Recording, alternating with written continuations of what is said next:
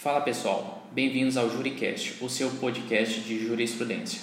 Neste podcast, traremos os principais julgados de processo penal do informativo 672 do STJ. Há uma única decisão importante sobre processo penal, que trata de cooperação jurídica internacional. É um caso bastante específico.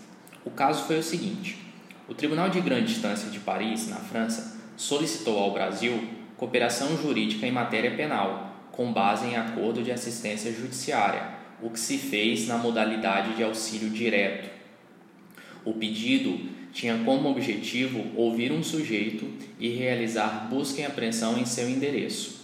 O pedido foi encaminhado ao Ministério da Justiça, que o remeteu à Procuradoria-Geral da República, que por sua vez designou um procurador da República para executar as diligências. O procurador da República, então, requereu as diligências perante o juiz federal de primeira instância, no que foi atendido.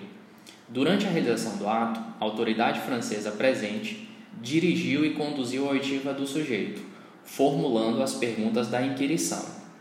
Frente a esse contexto, o STJ discutiu dois pontos importantes. O primeiro era a obrigatoriedade ou não de concessão de exequatur ao pedido de cooperação jurídica formulado, Nesse ponto, é preciso lembrarmos que a carta rogatória e o auxílio direto são institutos diferentes que coexistem no âmbito da cooperação jurídica internacional. Na carta rogatória passiva, há uma decisão da justiça estrangeira que deve ser executada e cumprida no Brasil. Nesse caso, o STJ deve realizar juízo de delibação sem adentrar no mérito da decisão. Aqui, portanto, é obrigatória a concessão de exequatur. De outro lado, no auxílio direto passivo, há um pedido de um Estado estrangeiro para que o Brasil preste informações ou provoque a Justiça Federal Brasileira para julgar a providência solicitada. No auxílio direto passivo, ao contrário da carta rogatória, não há obrigatoriedade de concessão de exequatur. Entretanto, no caso concreto, havia uma peculiaridade. Embora tenha sido formulado como se auxílio direto fosse, o STJ entendeu que a medida de cooperação jurídica solicitada melhor se ajustaria ao pedido na via rogatória, tendo em vista que a cooperação solicitada afetaria direitos fundamentais, como a medida de busca e apreensão. Além disso, verificou-se que a medida de cooperação jurídica solicitada era oriunda de tribunal francês, o que também justificaria a formulação do pedido na via rogatória.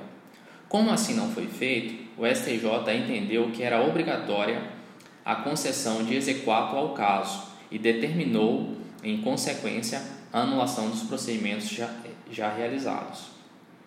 Há um segundo ponto importante nesse julgado, que diz respeito à condução da colheita da prova no ato de cooperação jurídica internacional. Como dito, a oitiva foi dirigida e conduzida pela autoridade francesa presente. Contudo, o STJ entende que a possibilidade de cumprimento no Brasil de atos de cooperação jurídica internacional não permite que a prova seja colhida pela autoridade estrangeira. Embora a jurisprudência admita a presença da autoridade estrangeira no ato, ela não deve interferir direta e indiretamente na sua condução. Por esse motivo, o STJ entendeu que o caso também era de anulação dos procedimentos já realizados. É isso aí, pessoal. Até o próximo podcast.